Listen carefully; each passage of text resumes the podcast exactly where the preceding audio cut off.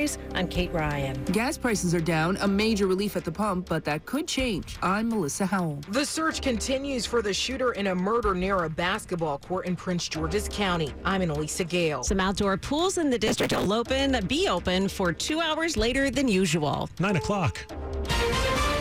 This is CBS News on the Hour, sponsored by Liberty Mutual Insurance. Deborah Rodriguez in New York. President Trump is beginning his workday in isolation at the White House after testing positive for COVID.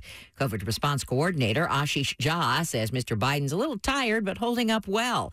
What's next? Correspondent Nancy Cordes is at the White House. We are expecting another update from the president's personal doctor sometime later today. And in the coming days, tests will determine whether he did, in fact, contract the highly contagious BA5 subvariant, which is now responsible for about 80% of cases in the United States. The president's taking the antiviral Paxlovid. So far, the first lady's tested negative. Matthew Pottinger, one of two former White House aides who testified at last night's January 6th hearings, says he quit after witnessing former President Trump watching the riot on TV but doing nothing to stop it. I simply didn't want to be associated with uh, uh, with the events that were unfolding on the Capitol. Correspondent Scott MacFarlane is on Capitol Hill. After its eighth public hearing, the committee said there's more to come.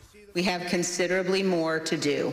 Doors have opened, new subpoenas have been issued, and the dam has begun to break. During the hearing, we also heard from former President Trump, who slammed the committee on social media, saying they were making a fake case. Police in Chicago say five people were stabbed at a commuter train station overnight. Four are in critical condition. CTA officials say there was a report of a disturbance on the Red Line near the North Clybourn station. No word yet on whether the stabbing was on a train or a platform.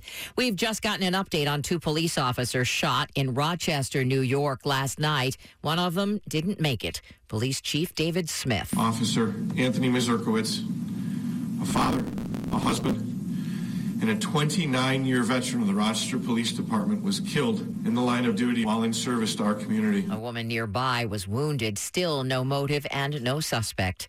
Thick, hot air is still blanketing a lot of the country. Correspondent Cami McCormick. From Phoenix, where volunteers are out on the streets to help the most vulnerable. We have sunscreen and misters. Would you like any cold water? Yes. To New York. It's going to feel like it's between 95 and 105 degrees for the area over the next couple of days. In Nevada. Excessive heat warning, and that does include Las Vegas because we're expecting some very hot temperatures. The high Thursday in Death Valley, California, 122 degrees. Twitter is blaming missed revenue expectations today on Elon Musk, trying to renege on a $44 billion acquisition deal.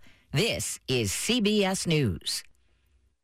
Liberty Mutual customizes your car and home insurance so you only pay for what you need. Visit libertymutual.com to learn more. 903 on Friday, July 22nd, 81 degrees, a little less humid, but still going back up into the 90s.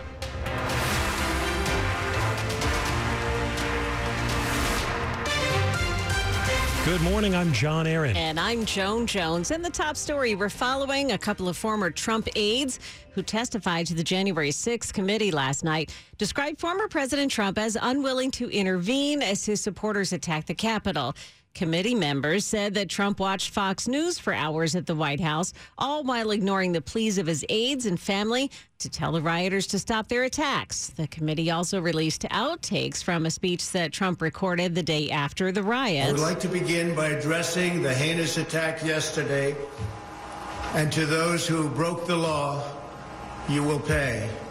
You do not represent our movement. You do not represent our country. And if you broke the law, can't say that. I'm not. Gonna, I already said you will pay. Now, the committee will resume hearings in September. The Department of Homeland Security's watchdog has launched a criminal investigation into the Secret Service's erased text messages from around the time of the attack on the Capitol. The Inspector General has now told the Secret Service to stop its search for the missing texts. The agency says it's cooperating with the IG's investigation and the investigation being conducted by the January 6th committee. The Washington Post reports the text messages could give investigators insight into what then President Trump was doing as his supporters invaded the Capitol in an attempt to stop the count of electoral college votes. Election 2022 on WTOP. The ballot counting continues in Maryland, but We've learned that some primary candidates are reading the tea leaves. In the mail in ballot counting for Montgomery County's Board of Elections, there were periodic announcements, including explanations of findings when ballots had anomalies or raised questions and were brought before the board for consideration. Now, those are all the board referrals. As the count continued, some candidates, like Democrat Doug Gansler, who ran for governor, looked at the numbers and determined it was time to bow out. In a statement Thursday afternoon, Gansler, who got under 4% of the vote, called the results very disappointing, but thanked his supporters and pledged to back the winner. Kate Ryan, WTOP News. Gas prices are down, but for how long? Gas prices have dropped for five straight weeks now. We've uh, dodged a couple bullets, so to speak. Well, not really dodge bullets, but they haven't flown in front of us. Patrick DeHaan oversees petroleum analysis for GasBuddy and says it's a result of oil prices plummeting and concerns around a possible recession, all as oil production increased. So it looks like for now prices may continue dropping for another two to three weeks. The highest we saw in the district, close to six bucks a gallon. DeHaan says now some stations are heading toward falling under $4 a gallon. Which direction prices go depends on the economy. Get better news than expected. We could see prices going up. Melissa Howell, WTOP News.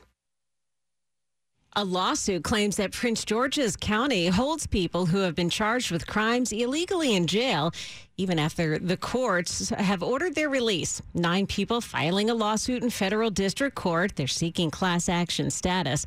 The suit alleges that the practice of county judges deferring to county officials about the release of people before trial is illegal and denies people who have not been found guilty of a crime their freedom.